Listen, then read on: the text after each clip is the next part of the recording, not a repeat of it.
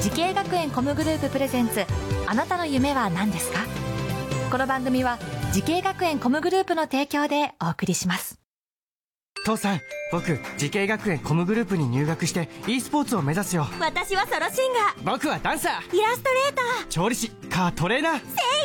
我が家は夢いっぱいでいいなてか慈恵学園コムグループのジャンル多彩だなーまだまだたくさんの夢を応援します時系学園コムグループで検索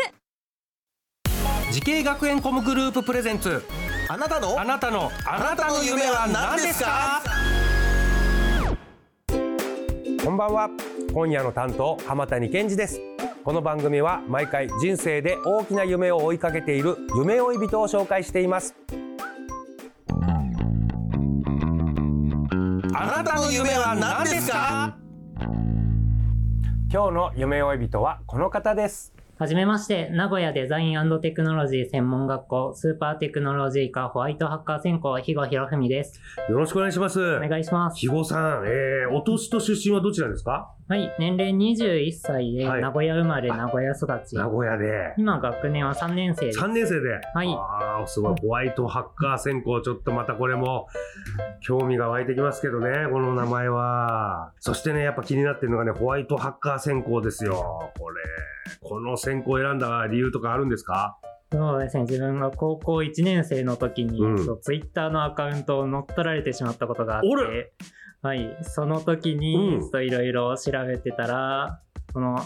ホワイトハッカー専攻というものを知って、うんそこから興味を持つようにええツイッターのアカウント乗っ取られたって、これ、どう、どうなっちゃうの乗っ取られると。何され取たのられて、えっと、自分の今までの投稿を消されたりとか、うん勝手になんか変な投稿されたりとかがありましたね、な 何目的で何なのそれは。多分広告みたいな投稿がたくさんされてたのであー、そういったものなんじゃないかなと。ええこれはさ、あの、誰がやってんのまあ悪い人がやってんだろうけど、誰がやったとかもほとんどその時は分からなかったですね。これだから、あ、これそれわかんないんだ。もう、はいそれ、アカウントはもう捨てて。アカウント終わもった消してしまいました。ああ、で、それちょっと乗っ取られて嫌な思いしたから、俺、なんかこういうの守ってくれる人たちいないのかなみたいな感じで調べたら、ホワイトハッカーホワにイたトどハり着いッてカ。ーを見つけまして、でホワイトハッカーっていうのはそういうセキュリティとかをこう、ちゃんとしてくれるやつだよね。そうですね。だから、ハッカーの真逆って考えればいいんだよね。悪いことするハッカーのはい逆ってことだよね。そうあら、すごいなあツイッターの取られた経験があるっていうね。さあ、なんかもともとこの、えー IT 関係とかには興味を持ってたんですかそうですね、うん小学校高学年ぐらいの頃から、おうおうあと親の影響であ IT とかパソコンインターネットとかに興味を持ち始めました親御さんがそっち関係のお仕事をされてたの。はいやお仕事はもう全く別の仕事なんですけど、うん趣味でやってるのを見ていて、はいあ、そうなんだ。えー、もうじゃあ小学校の高学年ぐらいからもなんかパソコンとかこういじってたの、そうですねパソコンいじって、ちょっうん。とだけプログラムの勉強とかしたりはしてましたあ、そう。はい、え、それはどっかで習ったりしてたの独学でやってあ本当に独学で、ええさあ、そんな肥後さんが通っている名古屋デザインテクノロジー専門学校についてもう少しお話を伺います。いや、これホワイトハッカー専攻ということなんですけど、どんな授業あるんですかそうですね、えーっと、セキュリティだったり、IT 系の、うんえっと資格の勉強だったり、うんはいあと仮想環境のを使ってお、う実際のハッカーの攻撃おをう体験してみたり、ええということをしています。ちょっともうなな全く想像つかないんだけど、実際のハッカーの攻撃を食らってってどういうこと、例えば、例えば、例えば、パスワードクラッキングを実際にやってみたり、これ何でしょう、パスワードクラッキングっていうのはどういうことうんえーっと、なんかかパスワード、鍵がかかったファイルとかに、えーっと、あのわかりやすいので言うと、総当たり攻撃。ははははうん、総当たり攻撃っていうのはなんか聞いたことあります。そうですね。だから4桁だったらもうゼ0、0、0、1、0、0、0、2って全部総当たりしそてうく全部やっていくようで、ないつか当たってカチャンって開くみたいな。はい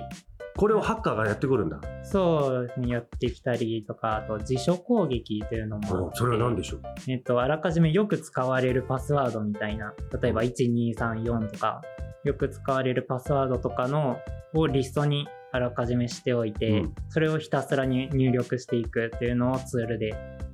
やってみたりています。それをホワイトハッカーはどうやって守るのそれは、えー、と、もうあらかじめそのパスワードに設定できないようにしておくとか、何かしら対策を。対策を練って、そういう事業をやってるんだ。そう、すごいなあこれでも、はまあ、なんでしょう。ハッカーとこのホワイトハッカーで、もう、紙一重だと思うんですけども、そうですね。これやっぱこのダークサイドに落ちないよう に、なんか、そういう事業とかあるんです かなんか、お前らのこの身につけた技術を悪いことに使うなよみたいな。えー、と、一応セキュリティとか IT 系の,、うんあの法律の勉強もしてます。なるほど。そうさっきの、あの、実習の中でも、これを実際にやったら犯罪だよというのを先生に一緒に教えてもらったりとか。そうだよね。これわかんないよね。あのー要はさ、パソコンとかテクノロジーはどんどん進歩するけど、法律が後から後から新しい法律で出てくるもんね、多分ね。それも学ばなきゃいけないんだ。そうですね、法律も。で、良かれと思ってホワイトハッカーでやってたのが、犯罪行為になっちゃうかもしれないもんね。そうですねさあ、肥後さんとね、同じように、こう、IT やセキュリティなどのお仕事を目指す後輩、たくさんいらっしゃると思います。ちうんょっと肥後さんの口からアドバイスをぜひお願いします。はい。えっと、常に新しい脆弱性だったり、脅威が生まれているので、常に勉強が絶えない業種だなと感じました。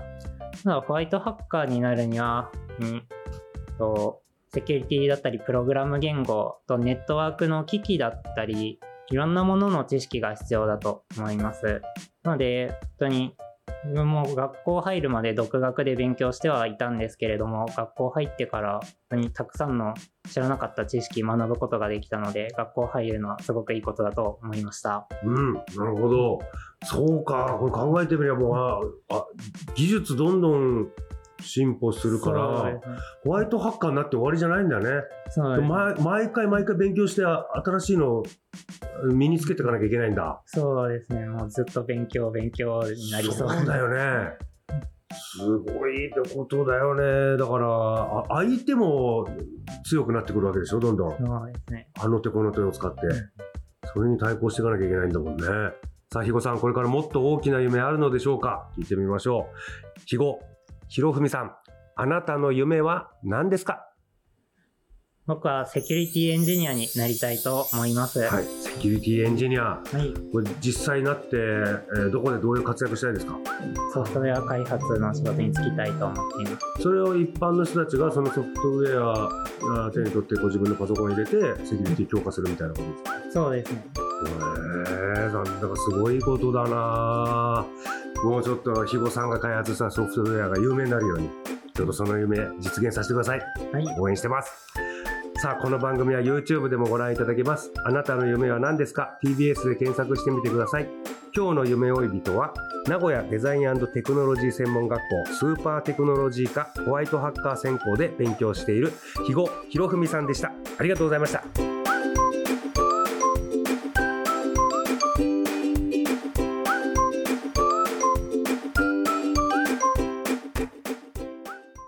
自分の好きなことを仕事にしたいでも資格は持っていないし高校では勉強づけ私の夢を叶えられる専門学校があればいいな